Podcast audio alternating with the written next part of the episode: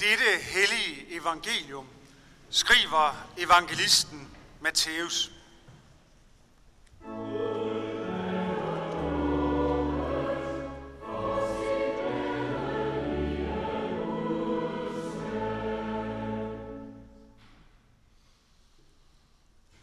Seks dage efter tog Jesus, Peter og Jakob og hans bror Johannes med sig og førte dem op på et højt bjerg, hvor de var alene. Og han blev forvandlet for øjnene af dem. Hans ansigt lyste som solen, og hans klæder blev hvide som lyset. Og se, Moses og Elias kom til syne for dem og talte med ham. Så udbrød Peter og sagde til Jesus, Herre, det er godt, vi er her. Hvis du vil, bygger jeg tre hytter her. En til dig, en til Moses og en til Elias. Mens han endnu talte, se, der overskyggede en lysende sky dem, og der lød en røst fra skyen. Det er min elskede søn. I ham har jeg fundet velbehag. Hør ham. Da disciplene hørte det, faldt de ned på deres ansigt og blev grebet af stor frygt. Men Jesus gik hen og rørte ved ham og sagde, Rejs jer og frygt ikke. Og da de løftede deres blik, kunne de kun se Jesus alene. Mens de gik ned fra bjerget, befalede Jesus dem, fortæl ikke nogen om dette syn, før menneskesønnen er opstået fra de døde. Amen.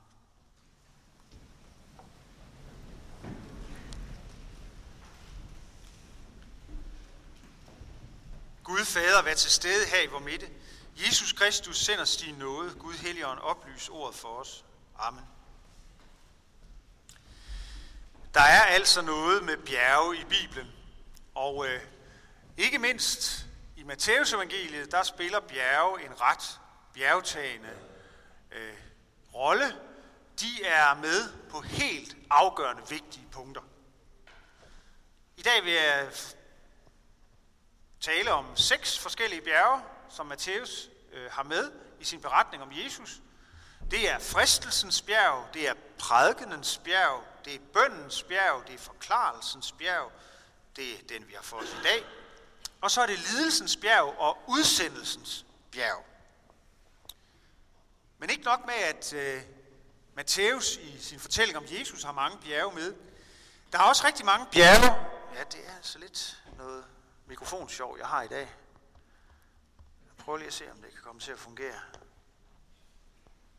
Nå, vi ser. Det nytter jo ikke noget, I ikke kan høre noget. Jo. Det nytter heller ikke noget, jeg taler så højt, at I bliver helt blæst om kul. Nå, at være på bjerget, det er på en måde, altså det er det at have en meget afgørende begivenhed. Det at være højt oppe, det er et højdepunkt. Det er noget meget, meget markant, der sker.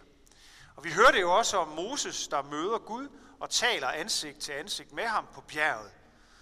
Det er også der, han får de ti bud.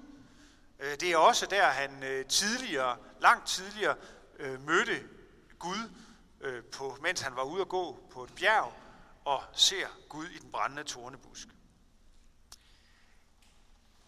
De seks bjerge, som jeg vil lige nævne her, som er i Matteus evangeliets fortælling, det er altså først fristelsens bjerg, som forberedelse til, at han skal ud og samle, øh, altså samle sine disciple og forkynde osv., så, videre, så bliver Jesus jo først øh, fristet i ørkenen. Han øh, faster i 40 dage, og derefter så kommer djævlen til ham og prøver at lokke ham til at gå fra det, han skal. Og han bliver fristet på forskellige måder. Den tredje, den sidste fristelse, der tager djævlen ham med op på et bjerg, hvor han tilbyder ham al hjert, verdens rigdom, hvis bare han vil følge ham. Jesus afviser det, det på fristelsens bjerg. Han afviser at give afkald på det, han skal. Øh, han giver derimod afkald på al magt og rigdom og får djævlen til at gå væk. Senere er Jesus igen på et bjerg, så er vi nået hen til kapitel 5-7 Matteus evangeliet. Der holder Jesus den berømte bjergprædiken. Og øh, det er måske verdenshistoriens mest vidtrækkende og nyskabende tale overhovedet. Øh, den er virkelig, virkelig også en krævende og udfordrende øh, tale, den her bjergprædiken her. For Jesus forkynder på en og samme tid Guds helt fantastiske og urimelige kærlighed til os, og samtidig så fremhæver han kærlighedens krav til os. Du skal vende den anden kind til. Hvis en slår dig på den højre, så vend også den anden kind til. Øh, velsign den, der forbander dig. Du skal bede for din fjende, osv. Det er prædiknens bjerg. Man kunne også kalde det udfordringens bjerg. Det er det i hvert fald for os. Derefter vandrer han rundt i Galilea og helbreder, forkynder og revser og kaster sig ud i diskussioner med skriftkloge farisæer. Han gør under, og han samler jo efterhånden sin discipleflok om sig og sender dem ud, og også øh, sender dem ud. Og indimellem så søger han ensomheden på et bjerg, hvor han simpelthen har brug for at trække sig tilbage for at bede. Og det er bøndens bjerg, der også er med her. Og så er det jo så i dag, at øh, vi møder det fjerde bjerg. Efter at Peter, som et afgørende punkt i evangeliet, og det er ikke kun i Matteus evangeliet, sådan er det også i de øh, andre evangelier, efter at Peter har bekendt Jesus som Kristus Guds søn. Hvem siger I er? Ja, folk siger alt muligt forskelligt om Jesus, men Peter siger, du er Kristus, den levende Guds søn. Ja, derefter, efter dette midtpunkt i evangeliefortællingen, så er det så, at seks dage derefter, så går Jesus sammen med Peter og Jakob og Johannes op på det her bjerg. Det fjerde bjerg, kan vi sige, hvor Jesus forandrer skikkelse. Og de ser den her vision, en form for drømme syn, hvor de ser Jesus stå og tale med de store, afdøde helteskikkelser i Israel. Altså Moses, lovens giver, ham som førte folket ud af slaveriet i Ægypten, Elias, som kæmpede mod Baals profeter på, på bjerget, et bjerg også, og som er repræsentant for profeterne. Så det er loven og profeterne, Jesus står her sammen med. Og efter den øh, bekendelse, Peter er kommet med, som også var fuld af tvivl og tøvende, så ser Peter med sine egne øjne Jesus i stråleglans. Han ser så at sige et glimt af evigheden. Det er et højdepunkt for Peter, som han jo også refererer til i den tekst, vi hørte Tobias læste, hvor det er øh, fra 1. Peters brev, hvor Peter selv refererer tilbage til den her oplevelse. Af bjerget igen, det skal de jo, der går det mod Jerusalem, mod Jesu øh, lidelse, mod Jesu død. Og der kommer vi så til et bjerg igen, nemlig lidelsens bjerg, eller, eller en bakke er det vel, Galjebakken, hovedskaldstedet Golgata. Ja, det er jo kulminationen, højdepunktet af Guds kærlighedsgærning for os, at Jesus, Guds søn, går i døden for os, for vores skyld. På det sidste bjerg, vi møder hos Matthæus, det er det bjerg, som, øh, hvor Jesus sætter sin disciple stævne efter opstandelsen. Og der, hvor han sender dem ud. Vi har hørt ordene allerede, det hørte vi ved døbefonden. Det er nemlig det sidste, øh, noget af, af det sidste fra øh, Matteus evangeliet, hvor Jesus siger, mig har givet al magt i himmel og på jorden, gå derfor hen og gør alle folkeslag til mine disciple, i det I døber dem, og i det lærer dem at holde alt det, som jeg har befalet Ja, og se jer med jer alle dage ind til verdens ende. Det er slutningen af Matteus evangeliet, det er udsendelsen, det er dåbsbefalingen, det er missionsbefalingens sted. Fristelsens bjerg, prædiknens bjerg, bøndens bjerg, forklarelsens bjerg, som er dagens bjerg, lidelsens bjerg og udsendelsens bjerg. På det første bjerg, der modstod Jesus fristelsen. Han tilbageviste den onde. Det var den første store sejr over mørkets magt. Og han fastholder på det andet bjerg sin konsekvente forkyndelse af kærligheden på det andet bjerg. Han henter styrke fra sit nærvær med Gud på det tredje bjerg, på bøndens bjerg. Han åbenbarer sig for disciplene, som vi hører om i dag, på det fjerde forklarelsens bjerg, som også derefter markerer det her, nu er der ingen vej tilbage. Nu skal de ned, nu skal de mod Jerusalem. Nu har de set hans herlighed. Nu hænger de ved ham for livet, selvom de senere af frygt for at miste livet skulle både svigte og fornægte ham. Jesus tog skridtet til den endelige sejr over døden ved at gå ind i den.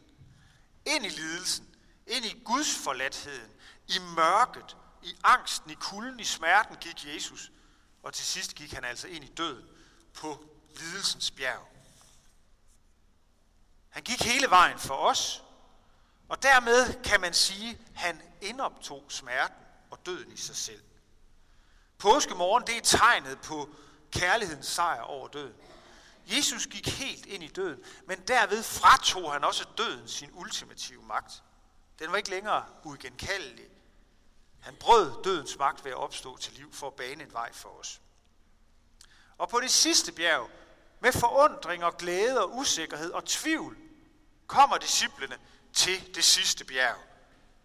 Der står nemlig i Matteus evangeliet, da han samler dem, de 11, at nogle af dem tvivlede.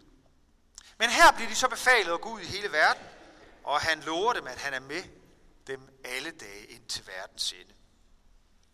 Det skal vi også tage med os, når vi nu skal hjem eller ned ad bjerget, eller hvad vi skal, tilbage i hverdagen. Ligesom Matthæus her jo også fortæller om de her særlige bjerge, hvor der sker noget helt afgørende. Ikke kun noget skønt, men lige så vel noget vigtigt, noget afgørende. Fristelsens bjerg, lidelsens bjerg, det er jo ikke skønne stjernestunder, men det er afgørende vigtige begivenheder. Sådan er det med bjerge, og ser vi hver især på vores tilværelse og liv, så tror jeg mange af os, når vi kigger bagud, så kan vi godt i vores livs historie finde nogle bjerge. Og der er nogle af dem, der måske er ligesom forklarelsen på bjerget, nogle steder, vi slet ikke har lyst til at komme ned fra. Stjernestunder, skønne steder, hvor det alt bare var skønt. Men vi skal altså ned ad det bjerg på et tidspunkt. Andre bjerge er måske at sammenligne med lidelsens bjerg eller fristelsens bjerg. Afgørende eller livsforandrende begivenheder, som også ramte os, måske med lidelse, tvivl, sorg, smerte, eller hvad det har været. Bjergene, de er der i vores tilværelse, og det er også skønt at have de der fantastiske øjeblikke. Det, som man kalder peak experiences, eller højdepunkter i ens liv. Det er godt. Det er også godt, at der er dale, at der er almindelige veje at gå, at der er bakkedale, og der er toget, eller måske bare, at man ikke lige er helt på toppen. En dobs salme, øh, der lyder det sådan her, i skyggedale du går med. Og det er faktisk en af de allervæsentligste pointer, synes jeg, i dagens evangelium. Det er, at Jesus han er med på toppen, på forklarelsen. Men han er altså også med, da de går ned igen ned af bjerget. Ja, da de har hørt Guds røst, som jo så forsvinder igen, og de kigger op, så ser disciplene kun Jesus alene. Til sidst så vil jeg nævne øh, en øh, sang, som jeg fik ind i mit hoved, og sådan er det jo nogle gange. Ja, det er det i hvert fald med mig, at jeg får en eller anden sang i hovedet. Øh, det ved jeg ikke, hvordan I andre har det. Men det var da jeg sad med teksten her, og så kom til det sted, hvor der står, da de løftede blikket og så op, så de kun Jesus alene. For to år siden, eller halvandet år siden var det, ja det er vist to år siden, der udkom øh, den australske rocksanger Nick Cave med sit seneste album, det hedder Skeleton Tree. Kender I Nick Cave, nogen af jer? Nogen? Ah, så skal I høre om ham. Han er en australsk rockpoet, som øh, virkelig har noget på hjerte. Han kan skrive virkelig om lidelse, om smerte, om forelskelse, om tvivl, om tro, og gøre det meget, meget, øh, synes jeg, øh, hjerteskærende og fantastisk flot. Han har skrevet en sang, som virkelig er skrevet, hvor han har ramt et lidelsens bjerg i sit liv. For han havde den fuldstændig ubærlige erfaring og oplevelse, at han mistede sin 15-årige søn, som øh, omkom ved et forfærdeligt uheld, øh, som blandt var impliceret i, at drengen også var påvirket af nogle stoffer. Det var en helt, helt forfærdelig og ubegribelig tragedie, der er sket for ham. Det skriver han en sang om, hvor han sådan øh, ikke skriver direkte om det, men skriver om den følelse af forladthed og smerte og sorg. Og i den sang, der er øh, omkvædet, hvis man kan sige det sådan, for det er egentlig ikke sådan en rigtig sang i den forstand. Han, han nærmest mumler, taler en, øh, sådan en, en citerende stemme. Spoken words kalder man det vist også nærmest. Men i omkvædet, hvis man kan kalde det det, der siger han, I'm calling you. Jeg kalder på dig. Der kommer det her smertefulde råb, som også rummer i sig en kalden og et håb. Det er en meget smertefuld sang, som giver udtryk for at være, ja, på lidelsens bjerg, eller vi kunne også sige i den dybeste afgrund. Men hvad hedder den sang på Skeleton Tree fra 2017? Jo, den hedder Jesus Alone. Jesus alene. Hvorfor hedder den det? Det er der ikke nogen entydig forklaring på. Det kan både være, fordi at Nick Cave på en måde forestiller sig, sammenstiller Guds, Gud, der øh, offrer sin egen søn, der mister sin øh, smerten over, over Jesus, som han måske sætter en parallel med. Det kan være en måde at se det på. En anden måde kunne jo være den, som jeg fik ind i mit hoved. At selv der, i smerten, ja selv på Golgata, også på de Golgataer, vi kan opleve, hvor vi er på lidelsens bjerg, der er Jesus med os. Det var han på Golgata. Og det må vi også tro på, at han er, når vi oplever lidelsen. Jeg tror, at det i hvert fald er, kan være en, en forklaring på, hvorfor den sang hedder Jesus Alone. For det bliver ikke nævnt med et ord i sangen. Der er ingen af linjerne, der siger disse ord, Jesus Alone.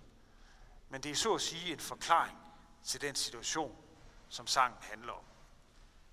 Så nogle gange er vi på toppen, og i dag har vi haft et fantastisk højdepunkt. Sine og Cecilia er blevet døbt. Og der venter en hverdag, og der er også forud i vores liv både glæder og sorger, både dybe dale og høje bjergtinder.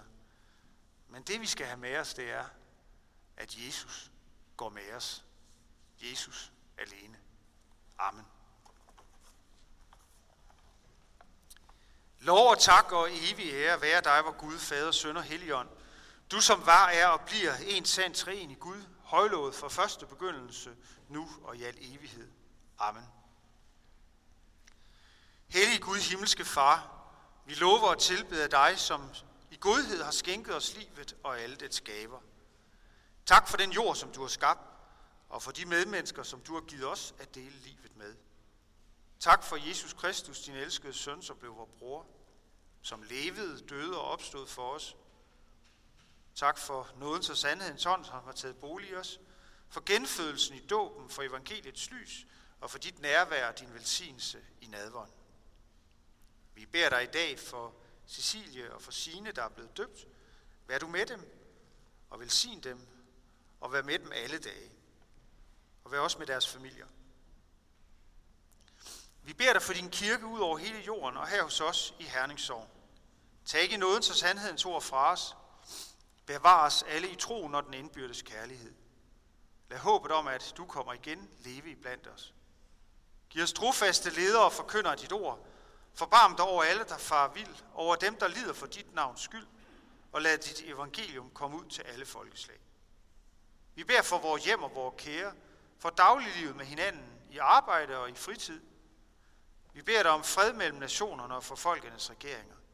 Skab du fred, forsoning og retfærdighed mellem israelere og palæstinensere. Vi beder dig om fred i Syrien, i Ukraine, i Irak, i Afghanistan. Ja, hvor som helst mennesker lever vendt mod hinanden. Vi beder dig også for Danmark. Bevar os som et folk iblandt folkene. Vi beder dig for al lovlig øvrighed, for alle med ansvar her i vores samfund. Vi beder dig for dronning Margrethe og hele det kongelige hus, for regering, folketing, domstol, regionsråd. Vi beder dig for kommunalbestyrelsen. Giv dem troskab og visdom til at forvalte deres magt og viden til værn for de svage og til gavn for alle. Vær nær hos alle fattige, forpinte og bedrøvede, mennesker, der sidder i fængsel, og de, der er flygtet fra deres hjemland. Vær nær hos forladte og ensomme, dem, der mangler det nødvendigste til livets ophold. vanær ved syge, dem, der skal dø, og dem, der har mistet. Forbarm dig over os, giv os ikke løn som forskyldt, men fri os fra det onde, og lad os på den yderste dag få lov at opstå med Kristus, og evigt takke dig ved din elskede søn, Jesus Kristus. Amen.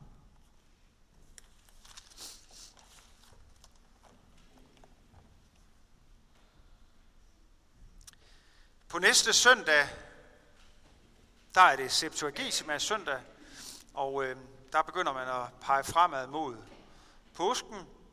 Der er der gudstjeneste i sakristiet kl. 8.30 og højmesse kl. 10, og det er ved min kollega Paul Nygaard Christensen. Næste uge, der sker ikke det helt store. Det er jo skolernes vinterferie, og derfor også mange aktiviteter lukket her hos os i uge 7. Øhm, og øh, der vil jeg dog alligevel lige sige til jer, der er kirkebladsuddelere, så kan jeg meddele, at mandag den 18. i 3., altså næst følgende mandag, der vil man kunne hente de kirkeblade, man skal dele ud, og de kommer denne gang til at ligge i våbenhuset, gangen over mod dåbsværelset. Så kan man finde sin stak der.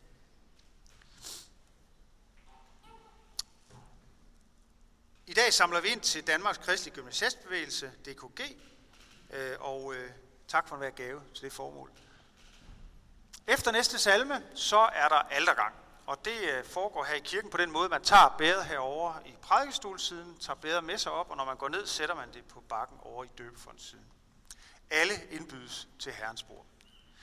Jeg skal også sige, at der er, øh, i dag er kirkekaffe, og det foregår jo altså i Betania, her, mens vores kirkehus det er under ombygning. Lad os rejse os og med apostlen tilønske hinanden. At vor Herre Jesu Kristi nåde, Gud vor Faders kærlighed og Helligåndens fællesskab må være med os alle. Amen.